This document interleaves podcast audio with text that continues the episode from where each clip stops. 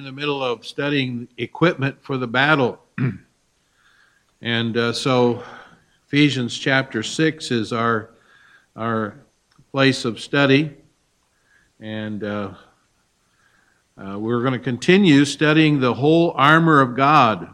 Really, uh, we need to be reminded of this. This is probably very familiar territory for many, but uh, yet we need to be reminded that we are in a battle each and every day and um, in verses 10 uh, through 13, it kind of introduces this subject of spiritual uh, warfare. Finally, my brethren, be strong in the Lord in the power of his might. Put on the whole armor of God that you may be able to stand against the wiles of the devil or the methods of the devil.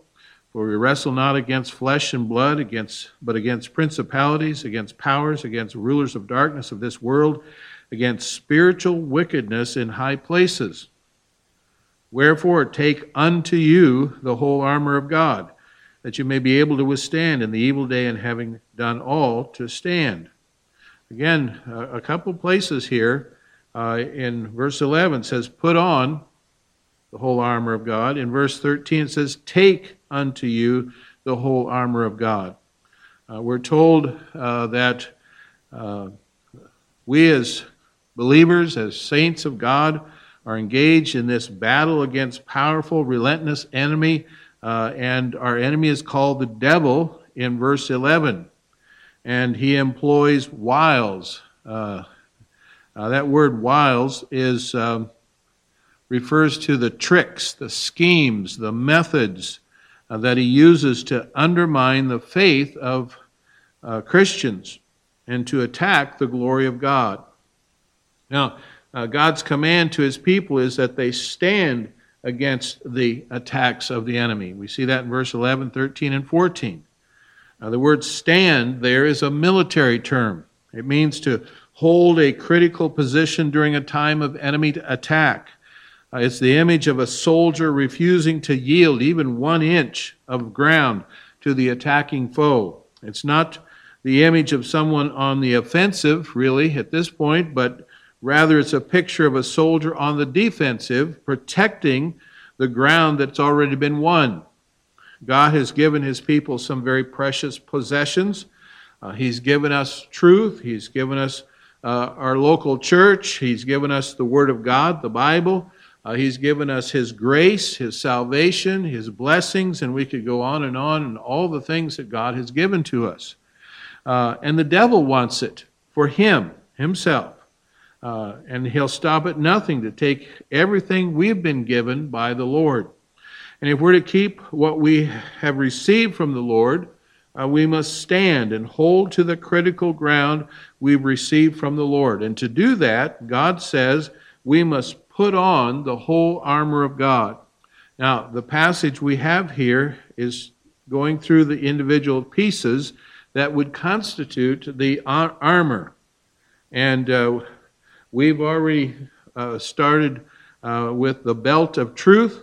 It refers to a life of total commitment to the Lord. It refers to a life that is built upon faithfulness, faithfulness to the Word of God, faithfulness to God of the Word, and uh, uh we uh, it speaks of truth, truth in testimony, truth in living.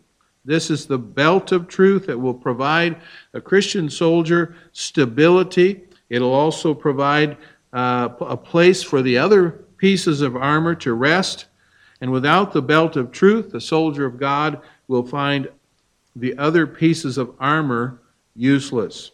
Then we looked at the breastplate of righteousness. That refers to power of a holy life, a holy life that is a life that is lived according to the teaching of God's word. And the, it's a powerful defense against the attacks of the enemy. And when we allow sin to dwell in our lives, we give Satan a beachhead, so to speak, uh, from which he can attack us and exploit us. Uh, uh, in uh, back in chapter four and verse twenty-seven, it says, "Neither give place to the devil." And so we don't want to give place to him. And so holiness closes the door to the devil and helps protect us from his attacks. Now, we're continuing tonight to discuss the spiritual warfare, and we want to consider uh, the boots of peace. The boots of peace, and uh, examining here what Paul uh, means when he says that we're to stand uh, with our feet shod with the preparation of the gospel of peace. Look at verse 15. Verse 15 says, And your feet shod with the preparation of the gospel of peace. That's where uh, we find this third piece of equipment. Now, why, first of all, are these boots desired? Uh, sometimes I think we take shoes for granted, but they are a very important part of our apparel. Now, uh, there are some cultures where shoes aren't that important, I suppose you could say.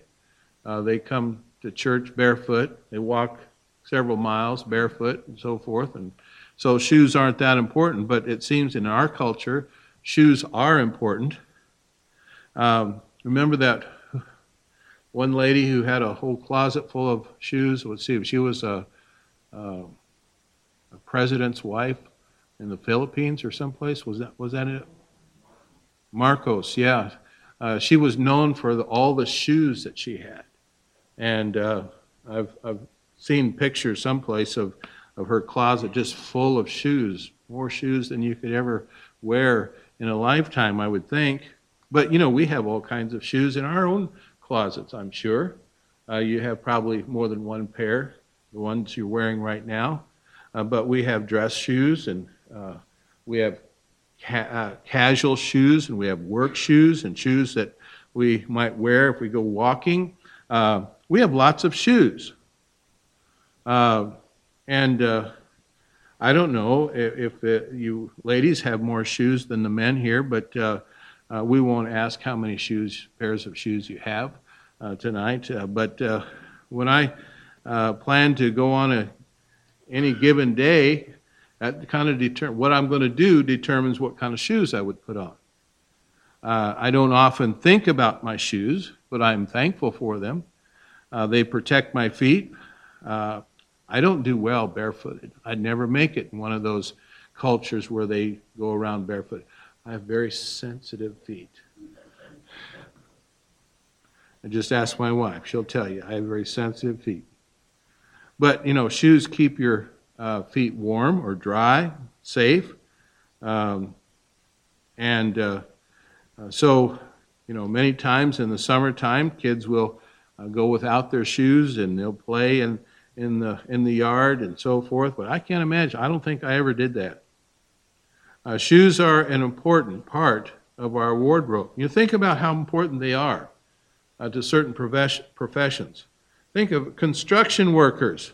They would be crazy to try to do their jobs without proper footwear. You know, uh, if you've got a job that's uh, uh, somewhat dangerous and, and uh, you've got to have good footing, um, even sometimes steel toed shoes are, are in order because you don't want to drop something on your toes. Uh, can you imagine a football player walking onto the field without his cleats? Uh, or how about a baseball player? Uh, you know, uh, or even a tennis player. Now, they have all kinds of different shoes for different purposes. Now, I don't know about you, but uh, a construction worker, a football player, a baseball player, a tennis player, uh, all these kind of things. It was a few years ago. I wore the wrong shoes when we went to the golf outing uh, at, at, Camp Chetek, and it was a little damp. My shoes didn't have the uh, the tread on the bottom that they should have, and I slipped down a hill and just you know because I didn't have the right shoes on. But can you imagine doing all these kinds of things in a pair of flip flops? How many construction? Do you wear flip flops out to work, uh, Jeff? I don't. I don't think so. I would doubt you would wear flip flops. You won't even catch me wearing flip flops around the house, because personally, I think they're of the devil. I mean, uh, whoever thought, whoever came up with this idea of putting something in between your your big toe and the next toe, that's just crazy, you know. But uh, Some people they, they like to wear them, and uh, but uh, no, you wear the right shoe for the right situation. It's important to an athlete, to a construction worker, to a, uh, to a businessman, uh, to a housewife. I know uh, many times dress uh, in in the business world has become quite casual, but um, but they're very important to a soldier. Uh, the soldier's life will depend upon his shoes. Uh, soldiers are required to march long distances. They're required to fight battles of all types of environments. They're to walk uh, through jungles and over rocks and cross stream beds uh, filled with uh, sharp, jagged rocks. Uh, they go maybe in the wintertime through snow or in the summer time or in some uh, areas of the world, burning deserts. And so if a soldier's feet be, becomes, uh, they become swollen or tender or cut or blistered, that soldier would be greatly hindered in the day of battle. Uh, they uh, might not be able to stand and fight. They might not be able to march. Uh, they might not be able to properly handle their weapons. Uh, they certainly could not advance on the enemy. Can you imagine advancing on the enemy in a pair of flip flops? That just doesn't make any sense. Well, sore feet would determine the soldier's ability to stand firm. Now, the Roman soldier, uh, the image that Paul is using here to illustrate the whole armor of God, this piece of the whole armor, uh, they would wear uh, leather boots that were protecting the, the feet and the ankles. These boots or these shoes called caliga uh, were half boot and that allowed the soldier to advance toward the enemy and under, uh, undistracted about what they might step on. Uh, it was a piece of the armor that was essential for the Roman soldier in their preparation for battle. Now, some of these uh, boots might have been what we call hobnailed shoes, soles, uh, which means they had bits of metal or nails or something driven through them so that they gave traction uh, underneath. The hobnailed soles gave the Roman soldier the traction they needed to climb hills and uh, on fight on uneven terrain. Uh, the boots worn by the Roman soldier gave uh, great ability as he engaged the enemy. But if we're going to stand against the wiles of the devil, we must have on the proper spiritual footwear as well. Now, we've talked about being girt about with truth, and we have the breastplate of righteousness. But if we neglect to have our feet shod with the preparation of the gospel, we're destined to stumble and to fall. So, this is why these boots are desired. Secondly, notice what these boots depict what these boots depict. The word preparation here means to be ready. Uh, it's the same word you find in Titus uh, 3 and verse 1, which says, Put them in mind to be subject to principalities and powers, to obey magistrates. And then it says, To be ready to every good work. A soldier's boots allow him to be ready for whatever he faces. A good pair of boots makes him ready to march, to stand, to climb, to fight, whatever else they might be uh, called on to do. And the same readiness should mark the people of God. So, to what does this kind of readiness refer? Well, in one sense, it means that the child of God must be ready to be about the business of sharing the gospel with the lost world. Uh, we're to be uh, able to move at the Lord's command, going from place to place, uh, sharing the gospel, preaching the gospel to the lost, telling them about Jesus. And this is a, a sense in which all believers are to be actively engaged. Uh, and Peter said it this way But sanctify the Lord God your heart, or your, in your hearts, and be ready. Notice that again, to be ready to give always to give an answer to every man that asketh you a reason of the hope that is in you with meekness and fear. You see, when God saved us, He commanded us to tell others what He has done for us and what He can do for them. Uh, he has given us His Spirit. The Holy Spirit has equipped us for the work of evangelism. That's Acts 1 8. Uh, the very heart of our duty to the lost as, as we go and tell. That's the Great Commission. Go ye therefore and teach all nations, baptizing them in the name of the Father and of the Son and of the Holy Ghost, teaching them to observe all things whatsoever I have commanded you, and lo, I am with you always, even unto the end of the world. Amen. Now, I believe that sharing the gospel with the lost advances the kingdom of God. So, why these boots are desired and what these boots depict, notice thirdly what these boots deliver. What these boots deliver. Now, in my opinion, that isn't Paul's primary emphasis. Uh, it's not necessarily on going, that's an important part. But the emphasis here has been on standing. Paul's not just talking about sharing the gospel, he's talking about taking a stand and fighting against Satan.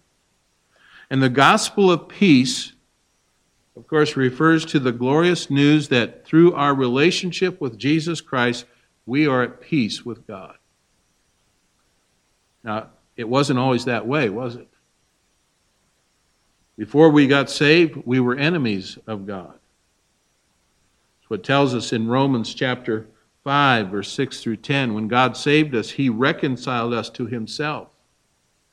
And when He did, He declared us to be at peace with Him. Therefore, being justified by faith, we have peace with God through our Lord Jesus Christ. Romans 5 1. Now, in Jesus, the saints of God are at peace with God. Colossians 1 21 and 22 says, And you that were sometime alienated and enemies in your mind by wicked works, yet now hath he reconciled in the body of his flesh through death to present you holy, unblameable, and unprovable in his sight. Listen, the gospel of peace Paul refers to here is the marvelous news that in Christ we are at peace with God. It's a glorious truth, it's a wonderful truth. We've been made one with the Lord. We have our feet shod with the preparation of the gospel of peace. That means we stand in absolute confidence that God loves us, that He has forgiven us, that we're united with Him, that He fights for us, and that all is well with our souls. It's a confidence that we have that we're saved. And we have this confidence, we possess the peace of God in our hearts, and we're ready. Ready to do what? To stand against any enemy comes along against us. Now, there are some examples of peace. The kind of peace abounds in the Bible. The kind, this kind of peace abounds in the Bible.